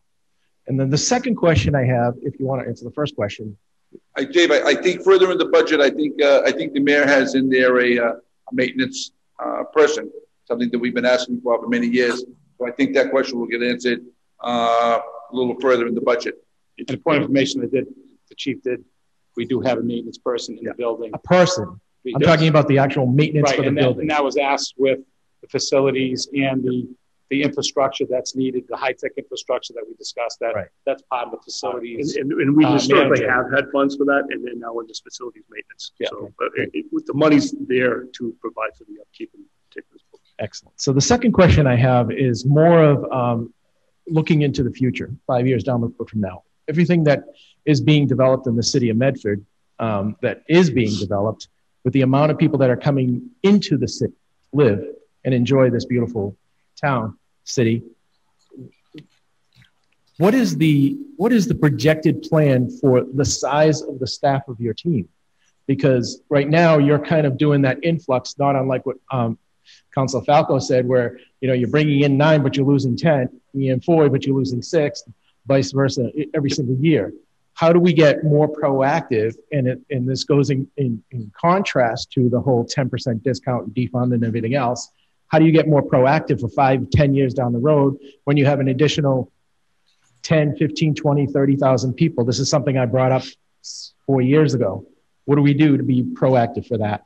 I Thank you. I, I, think you're 100% right. The city is growing uh, in a number of different areas, not just in, in, in, housing that's coming in here, but if you just look at the east side of Medford and the Wellington area, uh, the, the, the, the, amount of businesses and, and, residents that are going in there, uh, that is probably the biggest strain on our police services and probably similar to the fire department, although I can't speak for them. Um, we come up with different staffing plans, right? So other areas, you know, we, we not just do a good job of policing, but you know, require, I would never say require less police services, right? But I, I can be able to divert some, but ultimately within the five-year period, there has to be a conversation on public safety staffing and going forward and to, to deal with the increased uh, population and businesses and, and the traffic concerns that are coming into the city because they're increasing also. So that kind of goes back to the administrative and the council. Is there an opportunity to have that conversation, a proactive conversation, not just a year-to-year conversation about the same budget, but a proactive conversation about a budget five years down the road, 10 years down the road. And I know that's part of capital plan. It may not, maybe, may not be, but that's part of a conversation that needs to be had for both the police and the fire and many other municipalities, DPW, you know? So thank you. Thank you very much. Point of information, Mr. President. What information comes to this? Just want to add, I think we did request that there be itemizations within the facilities under DPW so we can see that money is going to the police building and we can actually see what that money is. And I would just say to Mr. McKillop's point, it's police fire, it's the whole city. What are our needs? What is the gap? How do we get there? And those are questions that we haven't answered in a long time. So I think we, we need to find those answers. Thank you, Councilman. Chief, thank you very much. Uh, Mr. McGilvery, did you want to speak?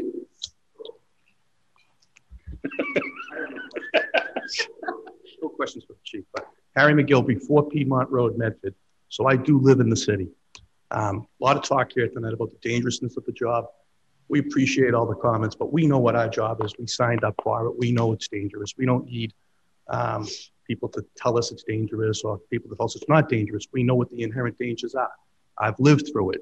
We've uh, members of our department that have, have lived through even even worse tragedies.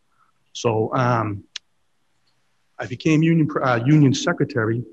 He was union president at the time. Um, in 2002, 2003, we had 105 patrol officers. We've gone as low as 59. We're at 67 now. That's a dangerously low amount of patrol officers. We need to increase that. The last administration promised us 85 patrol officers. That was going to be the, the absolute bottom. Uh, that was going to be the cellar. Um, we, we still have not come to that number. Cruisers, yep, we need to start looking at the fleet. We haven't had uh, upgrades in the fleet in a couple of years. The police station is great. It needs to be maintained.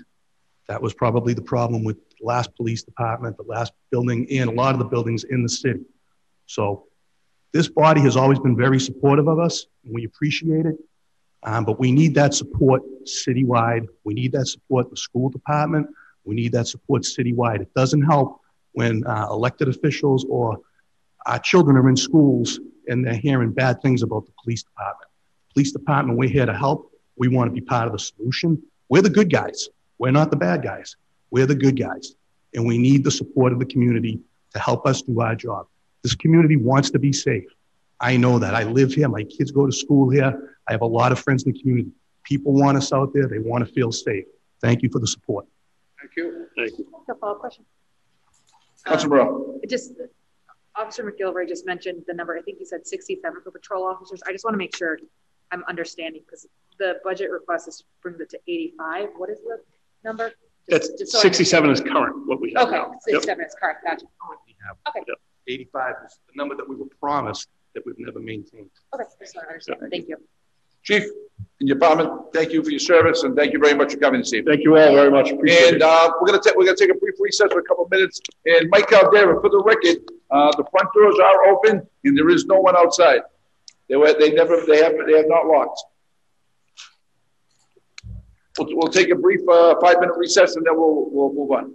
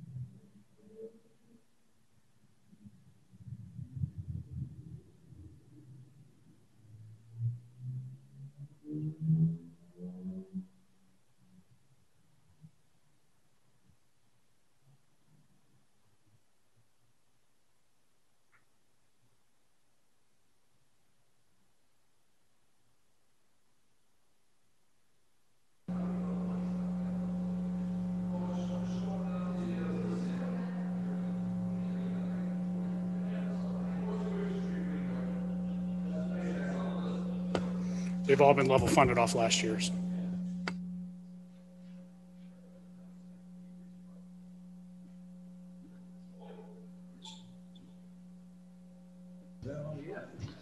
Okay. All right, so boards and commissions are on page 243. President all boards and commissions have been level funded except for the Consumer Advisory Commission on page 252. Okay, okay. They went up by $10,000 and the reason uh, we added $10,000 to the salary for the Consumer Advisory Board is their grant got cut by 10,000. So we wanted to make sure that they could still deliver the same services to the citizens despite the fact they got their grant funding cut. Okay. What did they get in 20 for actuals, Alicia? Uh, let me go look. Thank you. Actually, I got last year's budget here. I might be able to see it myself.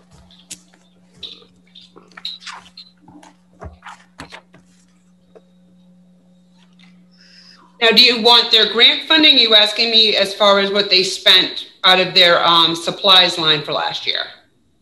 Think what I just want to see is what the overall is. I mean, where the grant got cut by 10 grand and we're supplementing it by 10 grand. I know at one point, I think we gave them, uh, they might have asked for 30,000 at one point. I think we might have gave them close to that. Um, but I might be mistaken. Um, 150. I went to 2020.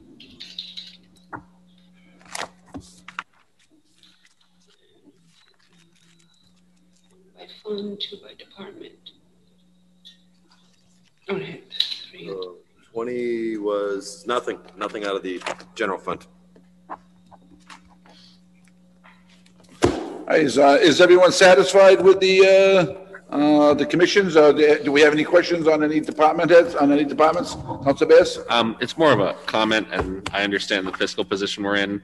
I do think in general, um, in the future, we should think about how we can provide stipends for additional boards and commissions. Um, it does really make it more accessible to people who may not otherwise be able to participate, um, due to having to take another job or. You want to make that part of the record? Um, yeah, you can put it in the record. I'm Mr. just- Clerk, can you make that part of the record? Will do. Thank you. Thank you, sir. Uh, so do we have any further discussion on, uh, boards or commissions? Everybody good on board, everybody good on boards and commissions? Okay, let's move on to, uh, any. Hold on one second, Mr. President. Historical Commission, $35,000? Hold on a one second, historical.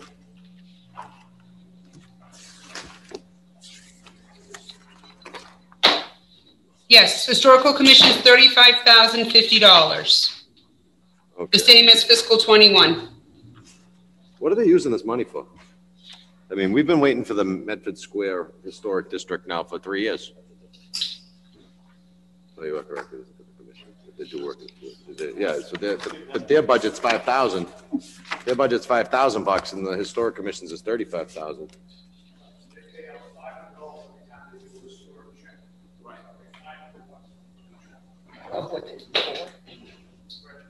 Yeah, I mean, yeah. Yeah, I, I mean, the way that, that the, the role that they have right now in the issuance of building permits and stuff like that is getting crazy. And I, think that it might be time that we look at, you know, establishing some parameters that define, you know, qualifications for individuals that serve on the commission.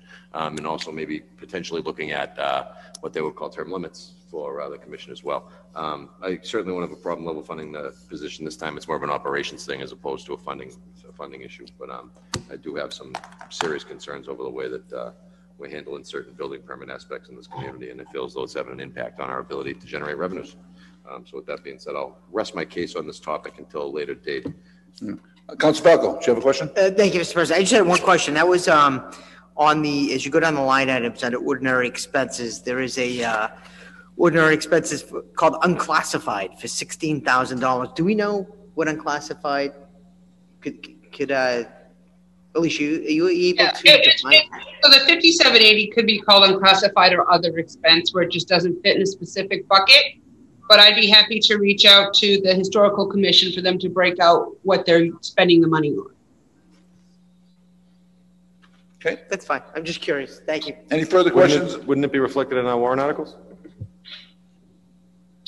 You could see, you could see their spending on, on the warrant articles. I send you, I send you each month if they spent out of that. Yes, you could see what they're spending on. Yes, I could do that too by year. Right. Thank you. Thank you very much. Thank you. Okay. Any more questions on the, on the boards and commissions? All right, hearing, hearing none. Let's move on to uh, pensions, page 283. Pensions, okay. We- Okay, so, um, under the expenditures for the pension department, the retirement contributory, uh, eighty-five thousand dollars, which is the same as last year.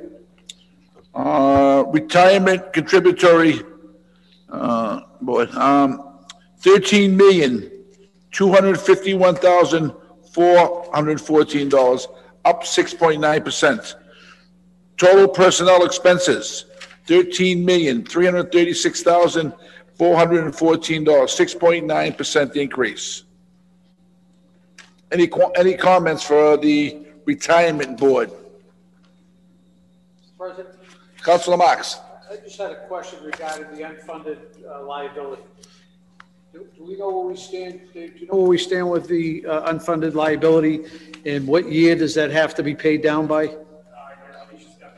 I believe, without looking at the, I'd have to pull the report up, but I believe it has to be paid off and we're way, way beyond it, like 2042 or 2040. And I believe we're done by 2031 or 32, but I want to pull the um, pension report.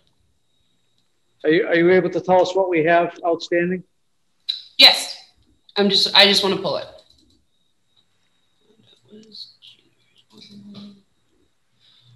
That was January 2020s.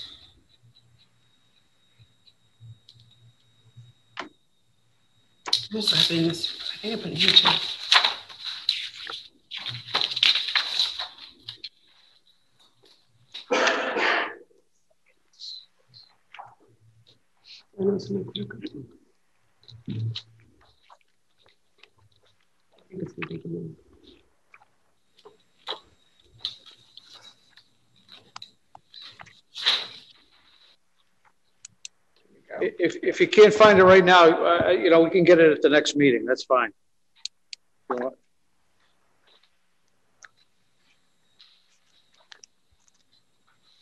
Our unfunded actuarial accrued liability is one hundred and twenty-nine million, five oh four, nine oh four. One twenty-nine, five oh four, Yep, nine oh four. nine oh four. That's on, That's the- yep, that's on page fifty-two of the budget book. What, what, what page? Fifty-two. Fifty-two? We are sixty-one point three percent funded. Um, in January one eighteen, we were sixty-eight point one percent funded. Uh, one of the things we had to do was lower our actuarial rate of return, so we had it at seven point five. It's gone down to seven point two five. Um, we're following what PERAC is doing. And we also made a change to our um, mortality tables and the way that is done, and that made an effect as well on the way the funding is. Um, and then if you look, you also can see what the, uh, the pension appropriation forecast is going forward, and that we will be fully funded. Actually, the year will be 2033 is the year we fully funded. So, so if I could just ask you, uh, it, as you can see, uh, it, it goes from, uh, 133,000 in year 21, which we're in now, to year 33, $8,593. Why, why wouldn't we, is, is there a reason why we won't want to pay this off quicker? Is there any fees uh, associated with, uh, having this linger? Or, uh, is it something that we could carry out even longer? We don't want to carry it out longer. Uh, The issue, the, the, the problem is the rate of return. I mean, if you're getting, you getting seven and a half percent or eight percent rate of return on your investment, and then the market crashes, and then you're getting six or five. We thought we would have been fully funded you know, 2031, and then you hit a recession, now we're to 2033. It's just, it's indicative of what happened with the market and with COVID. So, um, no, there's not a problem. If I could pay it off faster, I certainly would want to. But as you can see, the number goes up every single year. It's extremely high. So Your cost is 12, you know, 12.9 million, 14 million, 15 million, 16 million, 17, almost 18, 19, 20, 22, 24, 25, 28, 30 million, till we finally brush off at 12, and then you're back at a normal funding. So it's just the city can't can't take that that hit that high without cutting into services, and that's why it's it's not being paid off faster. Right. And, and how long have we been paying this off with these figures? Any I- idea? I'd have to go back and look at that. I don't have that information in front of me. So is it fair to say in 2020, uh, we, we, uh, the unfunded accrued liability was similar to 2021? It, it changes based on our actual return and it, and it changes based on different assumptions and we changed our assumptions. So if I told the actuarial tomorrow we're actually going to get 7.5, this table is going to change completely. We just changed it right now. We lowered what we expect to get for a return and that's why the table went down and went to another year. Okay. And Alicia, I'm sure, I'm sure that that goes up with the amount of people that are retiring from the city, correct? Correct. More and more people. Um, are, are, are the newer employees, do, do they pay in a higher rate than the older employees that are here? Correct. Yes, they do. They are paying a higher rate so we can, so they can catch up at some point. It, it, it's uh, it's by statute, so yes, and it, it tells you based on what year what their what their rate of contributing is. Yes, but it's the higher rate for the newer employees. Uh, Thank you. Um, I'm good, thank you. Any more questions for uh, Alicia on the pensions? Everybody good for the pensions? All right, we're going to move on to uh, the bonds, which are on page um, uh, 289. Am I correct, Alicia? Um, you can go to page 289. I'm in the back if you want to look at the expense breakdown, and you're looking at page 49. You said. Okay, so we'll go with two, we'll start on two, we'll start on 289 first. Yeah, 289. Yep. All right, Joe. Um, 286. 286? Sorry, 286 is the beginning. Yes. My apologies. There you go. Okay, it starts on 286, but the actual numbers for us start on, um, uh, start on page 288, which will go with the, uh, all right. This is for, I, I think, it's 286 for the, uh, the water and sewer enterprise? Yes. Okay, so we'll start with that one first. So the debt interest and notes uh, for fiscal year 2022 is $10,000, zero change from last year. The debt interest in bonds is $2,376,415, uh, up 0.3%. The debt principal in bonds is 200, uh, $2,992,500, which is down 49%. The total general fund is five million, three hundred seventy-eight dollars at, uh, three hundred seventy-eight thousand, nine hundred fifteen, which is down thirty-five percent from last year. Uh, enterprise funds, uh, water and sewer, uh, debt interest in bonds, one hundred sixteen thousand, one hundred eighty-eight dollars, down six point seven percent. Debt bond, debt principal in bonds, uh, nine hundred seventeen thousand, five hundred eighteen dollars, down twenty point two percent. Uh, total, the water and sewer enterprise, um, one million, thirty-three dollars, seven hundred six thousand, which is down eighteen point nine percent. Questions for Alicia on, uh, on the water and sewer enterprise? Oh, Councilor Bears. This is the general fund and the water and sewer enterprise, correct? Uh, yeah, so we're on page, uh, two eighty-eight. Yeah, I have, I have a question. It might actually be for Mr. Rodriguez. Um, it looks to me like there's a pretty significant, I mean, I, and I think it's explained in here, MSBA, some big loans that we took out a long time ago are coming off finally.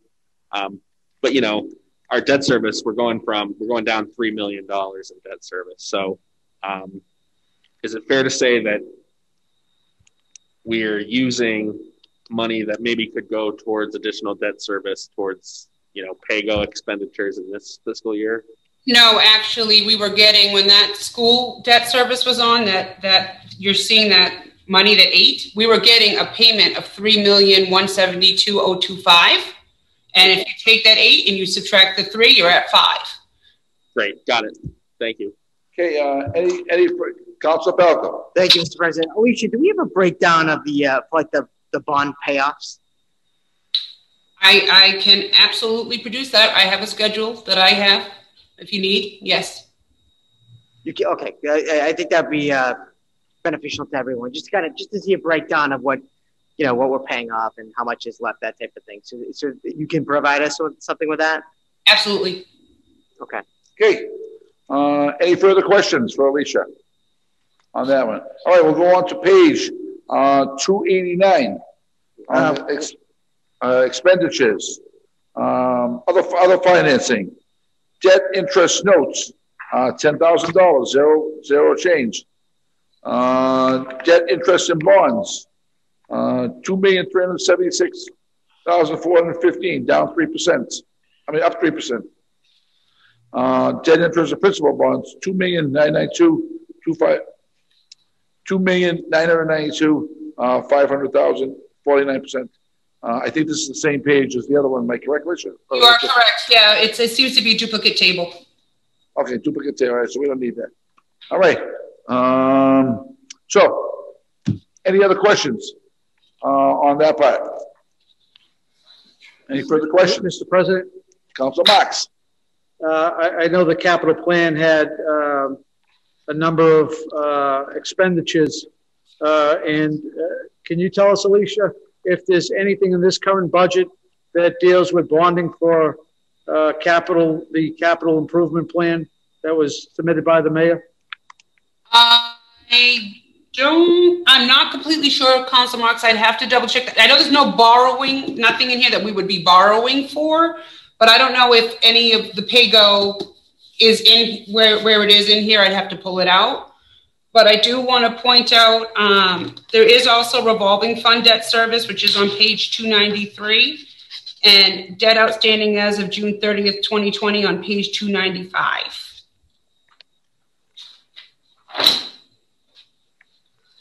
So can, can you provide us, uh, if there is a list of, uh, what is, uh, uh, being bonded in the capital, uh, improvement plan? Yes. Yes, I, the ten thousand dollars you saw that that uh, estimated in there is if we um, decided to do a bond anticipation note, as uh, the mayor talked about for the uh, fire station headquarters. So that's that's one of the things that's in there, but uh, other items I'd have to look. Okay, that, that'd be helpful if you could provide that. Okay, uh, any further questions on bonds and interest? If, if, if I, if I may really quick, so. Council Falco. Alicia, do, do we have, um, so is, are you gonna be able to, pro, can you provide us with a detailed spreadsheet of current and future debt payoffs? All right, yes. Uh, yes, I mean, we, I can give you what we have issued, not, not, um, future that we haven't done, but what we have actually issued, I can, yes. Okay. Okay. Any further, any further questions on insurance? Good? Not insurance, I mean, insurance, on the, debt, on the uh, bonds and interest. Uh, just one more question. Um, Councilor Bears. On the school roof project, how many, which schools are we replacing?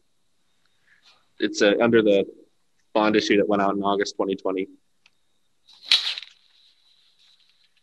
On the three point, on the three point one million that we were getting MSBA money, you're asking me for uh, which one of those? No, sorry. It's the, um, it's on uh, page 294. Uh, it mentions that uh, on August 5th, 2020, we received competitive bids for a $16 million, $15,840,000 bond issue. Yes. And then it says, Uh, yep, so that was, um, I believe the Andrews roof. okay. Got it. Thank you. Okay, any further questions? All right, we'll move on to, um, insurance on page two eighty-one. Expenditures, benefits insurance, insurance, personal expenses. Okay, Medicare for the city, um, six hundred thirty-two thousand, one hundred sixty-seven dollars, up eleven point six percent. Medicare for the school, nine hundred and eighty-six thousand dollars, up nine point nine percent. Insurance, health, life and dental, twenty-four million, one hundred thirty-two thousand, eight hundred twenty-eight dollars, up seven point six percent. Insurance, unemployment, eighty thousand dollars, up seventy-seven point eight percent.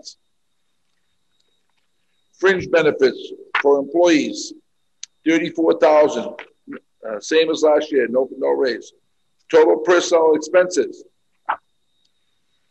twenty-five million, eight hundred sixty-four thousand, nine hundred ninety-five dollars, up seven point nine percent. Um, okay, uh, property insurance, uh, ninety-eight thousand, four hundred dollars, up 0.4 percent. Insurance premiums, two hundred ninety-four thousand, five hundred dollars, up sixteen point two percent. Police liability, one hundred ninety-one thousand, seven hundred sixty-six dollars, up four percent. Total ordinary expenses, five hundred eighty-four thousand, six hundred sixty-six dollars, up nine point one percent. Total insurance, twenty-six million, four hundred forty-nine dollars and six hundred sixty-one dollars, up percent, up eight percent. Total benefits and insurance, twenty-six thousand, four ninety-nine, six six one, up eight percent. Questions on insurance? Council Knox. Uh, Thank you, Mr. President. Um, Alicia, what percent of the uh, underinsurance, health, life, dental, the 24 million is uh, municipal compared to school employees? So I have on the, for the health insurance this year, I have projected 56%, which is 1,188 school members. On the dental insurance, I have 941 school members projected at 54%. Life insurance in, is in there is 70,000. I didn't break that out. Um, insurance opt out is 56,000, which is eight school employees, six city employees. And the FSA match, um, which is between um, the 148, 800,000, which is um, 103, 103, 800, I believe, for the school and 45,000 for the city. And So- so then, what- yep. I'm sorry. Go ahead. I'm sorry. So uh, I just want to elaborate for the fringe, that's the employee assistance program, that 34,000, that's what the fringe stands for. On the 294,000 for prop, that is for um, the actual property insurance for your insurance premiums for the 294.5. 98.4 is for your automotive. And then 191,766 is the police and public officials liability. So- So Alicia, we're looking at uh, a little better on the health insurance. If you do health and dental, just say, we're looking at a little better than about $12 million that we're absorbing on the city side for uh, school, health insurance. Right. And dental insurance. Correct, and I, I did a, a, a chart breakdown showing that, if I can find the page. Um, So I wanted your honorable body to see a breakdown of the schools this year. Um, It is on page sixty-seven. And on page sixty-seven, you'll see a graph um, showing our required contribution of forty-eight million, seven oh nine, two fifty-nine. Then chapter seventy-eight of twelve million, two seventy-five, seven twenty-six. Two million, seven thirty-nine, five one five additional aid we're giving the schools. Health insurance of twelve million, eight seventy-three, oh five oh. Dental insurance of four hundred sixty-five thousand, seven seventeen. Uh, Medford Public Schools administrative pension is one million nine eighty-seven seven one two of our pension cost. Workers' compensation two hundred thousand, and Medicare at nine hundred eighty-six thousand. That does not include snow and ice. Um, we do also pay for, out of our snow and ice budget for the schools too. But I didn't include that in the graph because we don't know what that is and it changes year by year. So, so Alicia, every year the, I believe the school department goes through, I'm not sure if it's Medicaid or Medicare reimbursements. It's Um, Medicaid. Medicaid. Do- Does that money filter back to the city or does that stay with the schools? I would I would say it stays with the schools because we're funding the schools way above and beyond their minimum. So Medicaid would be is one of my revenue offsets and my local receipts, and that also goes towards the schools. Right, and, and that covers, what, what does that cover? That's that's the their sped billing, and I've asked them about that. Um, I noticed this year it was dwindling down, and it has seemed it has for the past two years been decreasing. Um, not sure why. Also, the payments aren't timely, so the schools are looking into that right now. Right, but, but it, it, the school department's responsible for the collection, right? They're, they're responsible for reaching out and doing the paperwork, correct? They, I believe they outsource actually doing that, but they do work with another group. I believe it's called Shore Collaborative that helps them with doing that billing. Right, and, and over the years, uh, the uh, percent that we're actually getting back in reimbursement has dwindled, correct? Correct. And one of the reasons why was the way the state changed the funding formula. So that's one of the reasons why it has decreased. Okay, and does that have a direct impact on the city side? The the Medicaid going down? No, it's going to the schools. It's go, it's going to schools, but if they don't get, ju- just say one year they get a hundred If it went to zero, yes, it would impact overall. Yes, if it went to zero, it would be an impact. It would be a, a decrease to local receipts. Yes. Right, so, so are we having these conversations with the school side to? I am. I've spoken to the comptroller. Go ahead, I'm sorry. Yes, I have spoken to the comptroller about this, and the comptroller is looking on the school side is looking into the Medicaid. Okay, that, that would be helpful. I don't, I don't think as a council we've discussed the issue of, uh, the, the Medicaid reimbursement and so forth, but I know it's, it's always been an issue. It's not a giant dollar amount, but it, it's something that I think we need to have those discussions. Thank you. Hey, one, other question. Uh, are we uh, negotiating the health insurance? Are, are we in the process of negotiating any, uh, new health insurance contracts? Health insurance contracts. So as part of the GIC, we receive our health insurance as part of their collaborative. Uh, with the PEC, uh, we, we do do that periodically. Um, we have not renegotiated the rate split with the PEC uh, since January of 2020.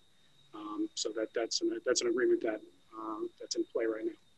And that's done by individual unions or is that? No, the public employee uh, the public employee commission. It's a the collaboration of all the unions that are put together that we work with as part of plan design. When we moved over to the GIC, was part of that that we that we work with them. We negotiate, uh, like Alicia said, the um, the buyout, the insurance buyout is part of that. The um, uh, the flex spending accounts are part of that, as well as the health insurance split. How much the city pays, how much the employee pays, is all part of that split. Uh, we're not able to negotiate the rate increases uh, to the individual plans because that's set by GIC. Okay. And those costs have been steadily going up, right? Yeah, every year. Yeah, yeah. They, so we anticipate, um, and Alicia can speak to the, to the exact details of, of how we calculated the, the rate increase, but they're generally over 7% every year that they've been increasing the health insurance rates. As part of being in GIC, uh, employees get to pick any, any number of six or eight plans uh, that fit their individual needs uh, or the family plan needs. Um, we do have a lot of employees that pick some of the higher premium plans.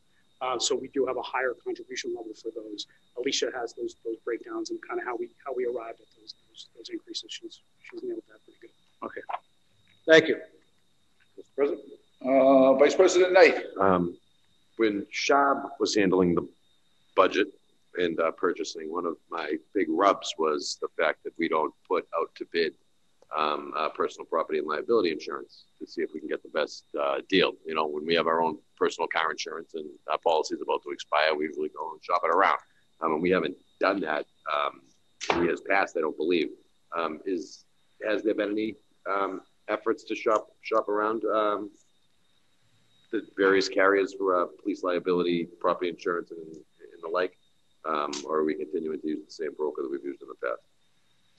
We have had a discussion about it. Um, just one of the concerns is if someone just wants to get in, they could come really, really low, and then next year it could spike up. And I think that was one of um, main arguments. But um, that is definitely something we are looking at.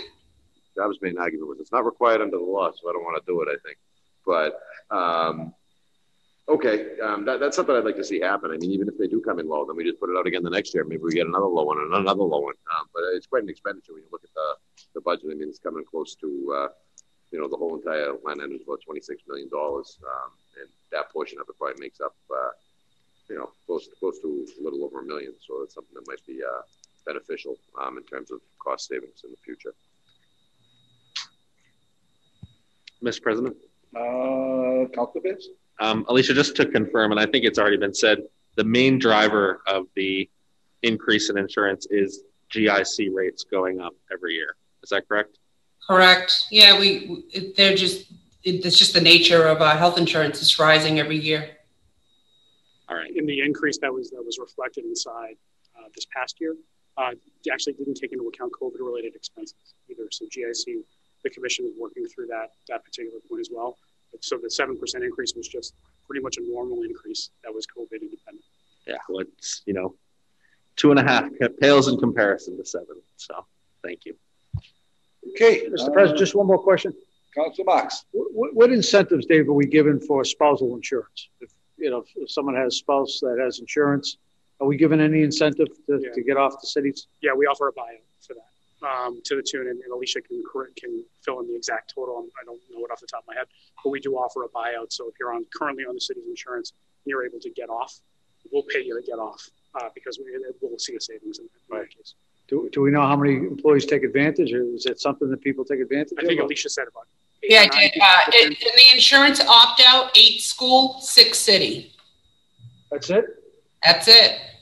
Uh, do, do you know what the buyout is? Yeah, it depends. So you get a higher number if you um, go if you're opting out of a family, and a lower number if you're opting out of an individual. I believe uh, I'd have to pull the actual number for our opt out. Just give me a second. our plans are very generous um, in terms of coverage and and our contributions. So there's there is a ton of incentive to get Which, it. which explains why. Yeah. Why the numbers are so low. Unless, unless you get it for free somewhere else. There's no savings. You don't, you don't have to find that, Alicia, There are, that's ci- fine. there are cities and towns that have a 60, 40, 50, 50 split. We're up at 83 and a half, 17. We're, we're pretty high. All right. We're, we're, we're pretty high. Any further discussion for this evening? That's it? That's it. He just texted me. He's on his way back. right. He wants to talk for another 45 minutes. Um, Buckle up. we have a motion on the floor. Motion adjourned. God, I hope he doesn't hear that. Saturday morning at eight thirty. No, on the motion by Councilor Bears to adjourn, second and by. Who's that, who seconded that? Council, Vice President Knight. Mr. Clerk, please call the, the, uh, the roll to adjourn. Counselor Falco. I'm sorry, Counselor Bears. Thank you. Yes. Counselor Falco. Yes. Vice President Knight. Counselor Marks. I can't hear Counselor Marks. I can see him. Counselor Morell. Yes, it's all yeses. Oh, yes. Yeah, I thought so. I just can't hear anything. Thanks. Motion to adjourn.